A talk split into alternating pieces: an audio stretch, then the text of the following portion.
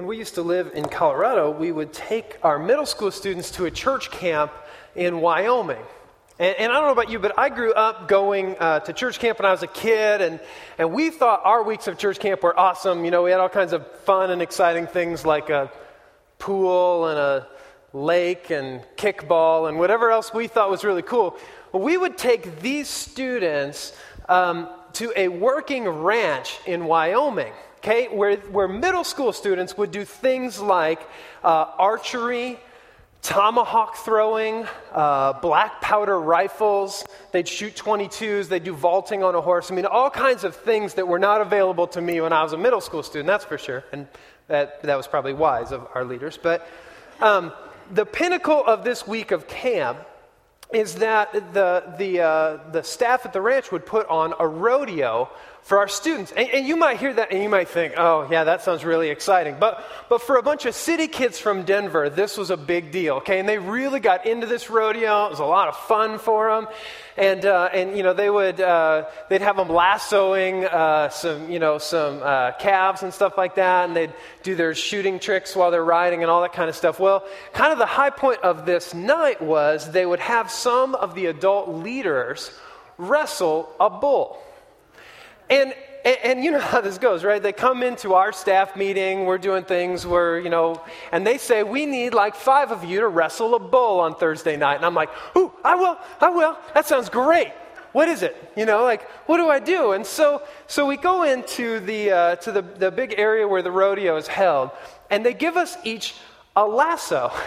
That's it. Just five of us in this big area with a 1,200 pound death machine, and we are looking at it and its huge horns and everything else just with lassos. So, so we kind of start our half hearted attempts to get the thing because we know at least we need to rope it first. I mean, that's about all that we really know at this point. So we kind of, you know, like throw the rope at it and then run away and stuff. And this, this goes on for a little while. Well, finally, we get, two of us get the thing uh, lassoed. And, and so now it's time to come in and tackle it and take it down. Well, they told us before we went in, they gave us a little lesson. You know, the way you, in case any of you need to know, in case you find yourself this afternoon in this scenario, hate for you not to be educated, okay? The way to take a bull down is if you can grab its horns and you can turn its head and then fall on top of it, and then you guys can frolic in the park and sing, and it's awesome, okay? The problem is that when you go and you're staring at this beast of an animal, it's just hard to remember your training, okay? So, so two of the people have, uh, have it lassoed, and three of us are doing our best to psych ourselves up to go and jump on the death machine. And so, um, so here we are, you know, we kind of were like, okay, one, two, three, and then, and then all of us are chicken, and we can't do it. And so we have a picture here. I brought a couple pictures, okay? So, this is uh, my friend who's uh, on the left in the gray shirt. Um, this was, he was the first one that jumped and hit the bull, and the bull just sent him flying. So, this is the shot right before he gets tossed up. And then there are another friend, I'm the one in the hat in the middle. The, there's another friend and I, we're both about six five, and uh, we jump onto it. And my friend is punching it and, and saying things that I won't repeat here, okay? Suffice it to say, that didn't calm the bull down at all. I'm not sure if that's what he meant to do, but it didn't really work. So, what what's happening here is, um, is, you know, he's holding on to the horns and I'm just kind of on the bull.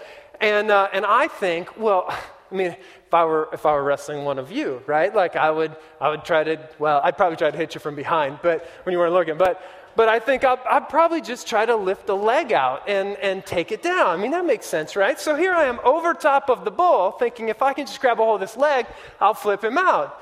Except that's the wrong direction, you know? And so here we are, kind of over the thing, and it actually works. And we flip the bull back. Now, here's the next picture, okay? You don't, uh, oh, wait, did we, did we skip a picture? Okay, there we go. Yep, here we go. We'll go to the last one. You can't see me anymore. Um, you can kind of see the red hair sticking out from under the bull. That's my friend. And the two of us were successful in pulling the bull off of its legs and onto us. And so he still has a hole of the head, and I have a hole of one horn. And it's kind of like a movie where the, the, the bull really doesn't enjoy this very much. And so he is trying to stab back to get us to let go, all the while I'm watching this horn of, of death coming at me. So we get, you know, we get done with this. At this point, you can start to see all the ranch hands empty out because they realize we're going to die if they don't do something about it. And, so they lift the bull off of us a little bit, they pull us out. And, and of course, you know, we come out of the pen and, and we're, you know, all the students are cheering and my wife is bawling and, you know, it's just awesome, right? And it was just a great day. But I learned a lot of lessons in this experience. The, the last time I ever wrestled a bull, both the first and the last time. Um, but one of the things, as I look back on that, and as I look back at my life, one of the things that I realized that a lot of times it's the moments that have pushed me out of my comfort zone that have really molded and shaped me into who I am today. Okay, it's a lot of the moments where we feel completely overwhelmed, or we feel in a new situation, or, or, we just don't feel like we're in control anymore. It's most often those moments that really shape us and form us into the person we are. Now, we're in a series uh, about Esther, uh, and if you haven't been here the last couple weeks, uh, Randy's been talking. This is the third week in a series about Esther. And uh, Esther's kind of an interesting book in the Bible. Okay, it's the only book in the 66 books of the Bible that doesn't mention God's name at all. And people throughout the years have kind of wondered about that. You know, well, what's the, what are we doing here if we have a book of the Bible that doesn't even have God's name in it? But what I would say is this while God's name might not be mentioned in the book of Esther, I think his fingerprints are all over it. And we look at the story of Esther, and, and, I'm guilty of this too. Sometimes I think we romanticize this story and we look at it like it's a fairy tale. You know, we think it's this rag to riches story of this young, beautiful Jewish girl, and, and she finds true love with the king, and, and then she's able to save her people along the way. And, you know, you can hear the writers at Disney making a, you know, fairy tale about it, and they'll expand Magic Kingdom and give her own exhibit and stuff. The problem is that that's just not entirely accurate on the story of Esther. In fact, it's, it's pretty much not true at all. Okay, if you've been here these last couple weeks, you know the story of Esther is really about this, this drunken king who, who wants his wife, the queen, to come and parade herself around in front of all of his drunken buddies. And when she won't do that, she gets kicked out. They go looking for all the young women around the empire probably ripping many of them from their homes. And Esther comes into the harem, goes through 12 months of beauty treatments. 12 months of beauty treatments to get her ready for a one night stand with the king. And if she impresses him, then the big prize is she gets to be a part of the harem where she will spend the rest of her life doing whatever she is told. Now, fortunately for Esther, she, uh, she ends up as the queen. Um, she ends up pleasing the king to the point that she replaces the queen. And that's where we're going to pick up the story here. Okay, we're going to be in Esther uh, chapter 2, verse 19 is where we are. Esther chapter 2, verse 19. If you have one of the Bibles and the seatbacks in front of you, that's page 355. Uh, Esther chapter 2, verse 19. And here's what it says, okay? When the virgins were assembled a second time, Mordecai was sitting at the king's gate. But Esther had kept secret her family background and nationality. Now, let me stop there. When, when it says the, that Mordecai was sitting at the king's gate, that implies that he has some kind of royal position. Okay, probably because Esther has been elevated to the status of queen. Now, any of her family, which is just her cousin Mordecai, they, they get, you know, royal position. So he's sitting at the gate. Um, but Esther had kept uh, secret her family background and nationality, just as Mordecai had told her to do for she continued to follow Mordecai's instructions as she had done when he was bringing her up. Now, isn't this just every Jewish girl's dream, probably, right? To have to hide her background and her nationality, to become some mean, you know, drunken king's plaything or whatever. And, and now she's queen and she's blending in as, as a good Stepford wife. Okay, here's Esther doing whatever she's told. And I, I, would guarantee that in the harem, there was probably one rule that they went over over and over and over again. Do not be like Queen Vashti, okay? Do not think you have an opinion around here. Do not think that you get to say no to the king. Do not think you speak your mind. You do whatever you are told, and you'll be able to stay around here, okay? So we'll see soon why she's hiding her nationality. In verse 21, it says, During the time Mordecai was sitting at the king's gate, Bigthana and Teresh, two of the king's officers who guarded the doorway, became angry and conspired to assassinate King Xerxes. Uh, but Mordecai found out about the plot and told Queen Esther, who in turn reported it to the king, giving credit to Mordecai. And when the report was investigated and found to be true, the two officials were hanged on a gallows. All this was recorded in the book of the annals in the presence of the king. Now, kings in these days would keep kind of a record of benefactors. What they wanted to do was to remember who had, who had served them well who had done good things for them, okay? And there are a couple reasons that you want to do that, all right? You would like it to be known if somebody is going to foil an assassination plot and give you information, you kind of want to reward them, right? Because hopefully that'll inspire other people to want to tell you secrets as well. The other thing is, you would hate for somebody who had helped you out and foiled some plot to be mad because they didn't get rewarded and then to plot, with, plot against you the next time. But in the midst of this, Mordecai's deed is recorded, but he doesn't get any reward for what he's done. Now, I wonder how that will play for us nowadays. Okay, I wonder in your office what it's like if you do something good in the office and nobody notices. Okay, how do we do when we don't get credit for the good things that we've done or any of the things we've done? We don't typically take it that well, right? Because we have this sense of entitlement. We think that everybody in the world owes us something because we're just good enough and smart enough and whatever else. Okay, we have, you know, whole graduations that are happening here in this community for U of I this weekend and other college towns across the country where these graduates are going to head out feeling like, I got a good education, I am owed, I deserve a great job that pays a ton with a corner office and a company car and a phone and all the benefits I can imagine, five weeks of vacation, you know, whatever it is we think that we are due something. Okay, I, uh, I detasseled for a couple summers in high school. How many of you at some point along the way have done detasseling? Okay, can always tell you're in a Midwest crowd, right? Because we know what that is. When we lived in Colorado, people had no idea what that term even meant. But um, so it's hard work, a lot of hours, not a lot of pay. And I was detasseling one summer, and I, and I was especially excited about getting a check at the end because I, I, I had all these different things I wanted to spend my very small amount of money on. So I was kind of doing, you know, my facts and figures and trying to figure out how much that I would make and all of that. And, uh, and, and, so uh, when the check came, I had a pretty good idea of what it would be. I thought it would be right around 300 bucks. And, uh, and the check comes, and my eyes got this big. Because not only was the check more than what I thought it would be, it was like double what I thought it would be.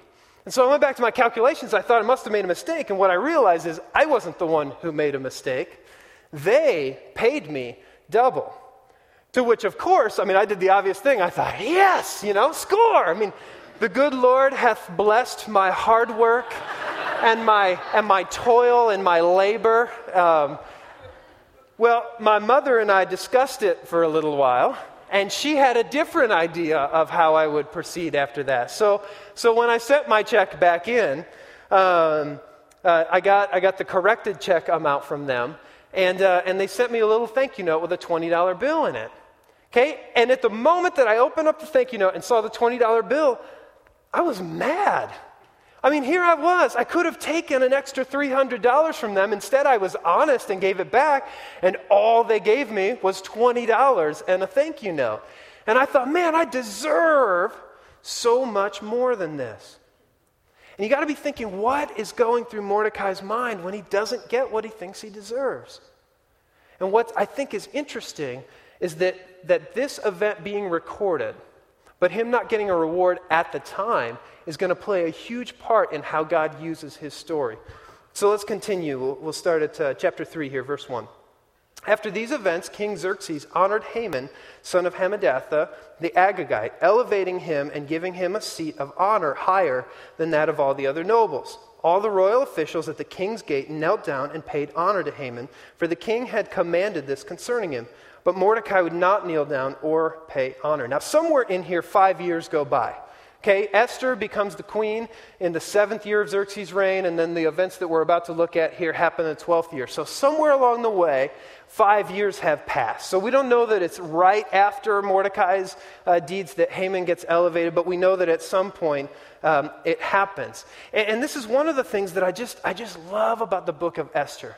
Okay, while I fully believe the book of Esther is historical fact, it is God communicating with his people what he did in the lives of his people thousands of years ago. One of the things I think is so neat about this book is it is fact and history presented in story form.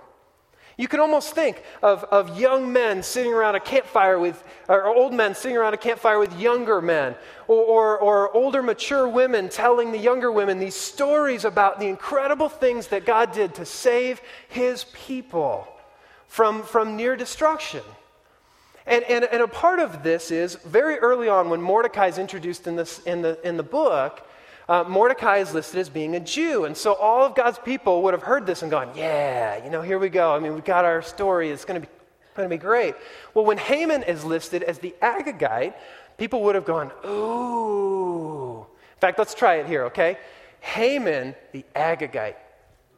Oh, see, you guys are excited about this. I knew you would be.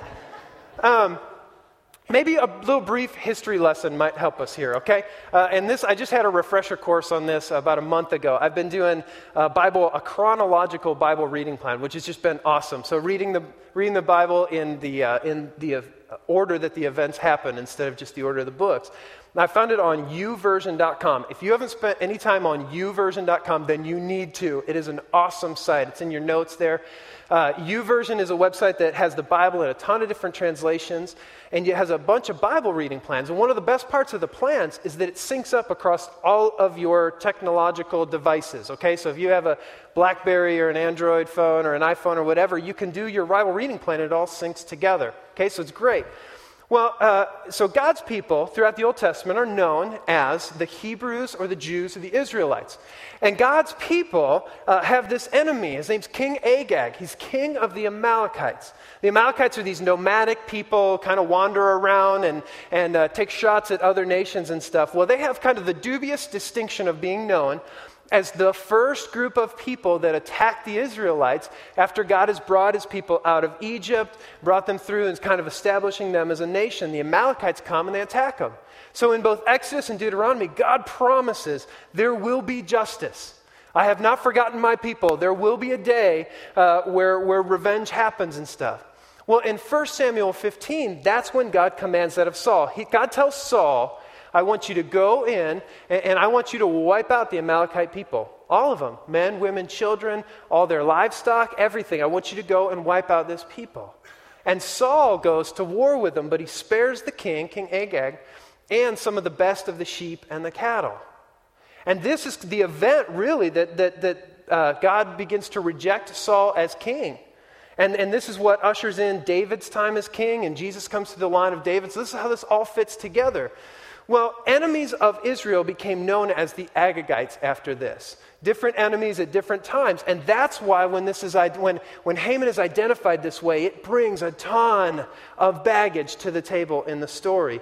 Okay, in the purest sense, the story of Esther honestly didn't need to happen. And what I mean by that is if Saul had been faithful to God when God said, Go and wipe out these people, then you wouldn't have had this figure that everybody identifies with and wants to take down uh, the nation of Israel. And the Jews, God commands uh, in, in the covenant with Moses, God says, You need to stay together. It's not going to be good if you get mixed up with other people groups and other nations and other empires. And when the Jews had a chance, they should have moved back to Jerusalem, but Mordecai and his family didn't. So, with that as a backdrop, you kind of understand why Mordecai's going, There is no way I'm bowing down to this guy. This guy is an enemy of God, and there's no chance. So, we skip a few verses here, but, but what starts to happen is the rest of the court wants to know what's going on. They begin pressuring Mordecai. Come on, just bow down. You know, come on, you're making this tough on everybody. Just go and do what they ask. And, uh, and Mordecai says no. So finally, they go above his head. They go to Haman and they say, Hey, why, does it, why do we all have to bow down to you, but that guy doesn't? And they say, Is it because he's a Jew? And all of a sudden, Mordecai's secret and his heritage are out. So here's what happens. Verse 5.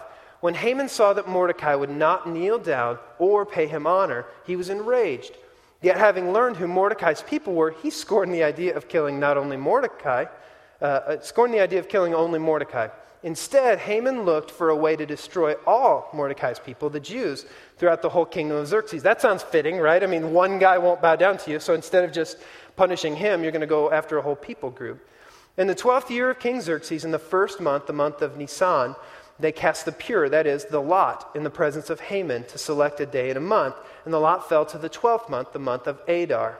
Okay, now the, these pur, or the plural form is the purim, which you might hear about in the Old Testament and other places. But, but the purim are these like clay dice, basically, that would have characters or numbers on them, and they throw them out. It wasn't a gambling type thing like we use. Uh, it, was, it, was, it was really divination. It was to find out what the will of the gods were. And so they decide that they're going to go ahead and they've set a date now because the dice say uh, of when they're going to try to exterminate the Jews. Now, now, get some ironies that are happening here. Okay? The covenant told God's people not to mix with other people groups. What they do? They disobeyed. God told Saul specifically to go and wipe out the Amalekites. What did he do? He disobeyed. And now God's people are at risk of being wiped out themselves. And what do they do? They call on they, they call for help, and who's going to help them? Esther, this girl who she and her cousin have been hiding their nationality the entire time, are going to use that very heritage to save God's people. So, verse 8 says Then Haman said to King Xerxes, there's a certain people dispersed and scattered among the peoples in all the provinces of your kingdom, whose customs are different from those uh, of all other people who do not and, and who do not obey the king's laws. Is it not in the king's best interest? It, it is not in the king's best interest to tolerate them. If it pleases the king, let a decree be issued to destroy them, and I will put 10,000 talents of silver in the royal treasury for the men who carry out this business. Now, you can almost feel uh, Haman's got, you know, he's working his like Jedi mind tricks, right? You know, like, oh, it would not be good to tolerate these people any longer. We need to just wipe them all out. It's kind of like what we do to Randy in the office, you know, where I say, Randy, you know, when I speak in the main service again, you don't want me to speak on money for the third straight time. Or, you know, or else we'll say, you want, Randy, you want to give everyone on the youth staff a Harley. That would be a really nice thank you gift for all the hard work we do. Or we say, Randy, you really want to pay off the mortgage on the building so we can build some family life facilities in the future. Actually, that one's his idea, but, uh, but still. Now, let me take a little time out here, real quick. In my, my role has shifted this year uh, from being our student minister to being our family life minister. I, I, oversee the staff who work with birth through high school. And I get two questions all the time. So I thought I'd just take a quick chance to answer those, okay? The first question I get is How's the search going for our children's minister? We're looking for a candidate who will oversee our K through fourth grade ministry.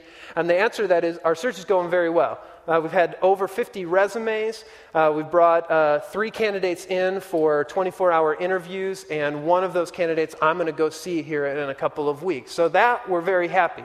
The, the second thing people ask all the time is, How can I help? Okay, and if that's you, there is a major way you can help us this summer. Jen Davidson, our interim children's director, needs help upstairs in our elementary ministry. And if you have a month you can give or a couple months or even if you have a crazy work or a crazy vacation schedule this summer you can send jen an email and let her know when you are available and help at those times all right? So if you want to help you can get her email on the website go and talk to jen. They need help upstairs all right? Let's come back to uh, esther's story. So the king verse 10 the king took his signet ring from his finger gave it to haman son of hammedatha the Ag- agagite the enemy of the jews Keep the money, the king said to Haman, and do with the people as you please. Xerxes hands over his signet ring. I mean, this is the ring he used to stamp things and make things official. Essentially, he gives of the power of the kingdom to do whatever Haman wants. You almost get the idea that it's like, fine, whatever. I, do, you know, I get so tired of petitions all the time, and everybody's got their agenda and stuff. Just do whatever you want. I remember I was playing basketball in middle school and I got a detention at one point. And the detention kept me late, and so I wasn't able to make it to basketball practice on time. When I got in for basketball practice, my coach said, You know, you're late. He was furious, and, uh, and, and, he said, uh, You need to just go run until I'm tired. And so, you know, I went and ran for probably like a whole 10 minutes or something. And I came back and said, Okay, coach, I'm tired now. Can I come and do practice? He said, No, you need to run until I get tired. Not you. Till I get tired of watching you. Now get out there and run some more, okay? Sometimes we just get annoyed with all the things that are coming in at us all the time. Now, now Haman gives this big exaggeration of what the plunder would be. If they kill all the Jews and they take all their stuff, he says it's going to be 10,000 talents added to the treasury. Well, the, the, the, uh, the, tax revenue of the day in Persia was, was 14,000 talents. So it gives you an idea of what a huge amount that would be. That would be like us in our country, with a, uh, the tax revenue in 2010 was 2.1 trillion. So imagine if our country had a way to make another 1.5 trillion. At the same time, we'd probably find a way to spend 10 trillion or whatever, but, but that's still the, the, the reality of what's happening here. And the Bible tells us that the message went out in every language so that everyone could very clearly understand. And here's what it is Dispatches were sent by couriers to all the king's provinces with the order to destroy, kill, and annihilate all the Jews, young and old, women and little children, on a single day, in the 13th day of the 12th month, the month of Adar, and to plunder their goods. The copy of the text of the, of, of the edict was, uh, was to be issued as law in every province and made known to the people of every nationality so they'd be ready for that day. Spurred on by the king's command, the couriers went out, and the edict was issued in the citadel of Susa. The king and Haman sat down to drink, but the city of Susa was bewildered. Now imagine this being read in a public square somewhere. You know, for people, maybe many of whom can't read or don't know what's going on. And they hear, destroy, like, oh, and kill, oh, and, and, annihilate. You know, at some point you got to go, okay, how many, how many descriptors do we need for what's going to happen here? And then to plunder all of their goods. And it's a really interesting scene here that after all this, I mean, Haman and Xerxes must have been exhausted here, making a law that's just going to lead to the extermination of tens of thousands, maybe hundreds of thousands of people. So what do they do? They call it Beer 30. They sit down and they have a drink, right? I mean, because it's been a really long day of work for them. And it says that the city of Susa is bewildered. To me, that's one of the biggest understatements probably in the Bible. I mean, imagine for you if, if a decree came down from our government that you are supposed to kill and plunder all of one type of people in your neighborhood. I mean, um, everybody in your neighborhood who practices one specific religion, you just kill. Or everybody from one particular ethnicity. Or all the Cardinal fans, you know. but here's the thing there's an aspect of this that I think I'd be remiss if I didn't point out. Because we read the book of Esther and other stories like it in the Bible. And I think we always come at it, I think 99% of the time we come at it from the same perspective. We put ourselves into the story, and we are either Esther or we are Mordecai. You know, we're either the, the, the, the, the beautiful princess that's going to save everybody, or we're the Mordecai who has to kind of keep on keeping on in the midst of it. My question, though, is how much are you actually Haman in this story? I mean, how often is it that your actions are actually the ones that are hurtful to other people? Hear me very clearly, okay? You are not the protagonist in every story you're involved in. You are not always the, the, the, princess in the castle waiting for a knight in shining armor to come and save you. Sometimes you are the one, the villain, who has put someone else in a cage you've created for them.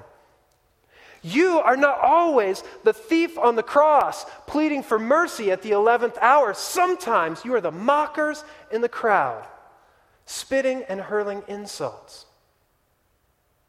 And I think all too often we miss completely our role in this. Okay, maybe some of you, maybe some of you today are coming through a rough, rough time in your life. And what you need to hear is the message of Esther that you, that you, need, to, that, that you need to endure, that God has a plan, that if you continue to live faithfully, God will take care of you.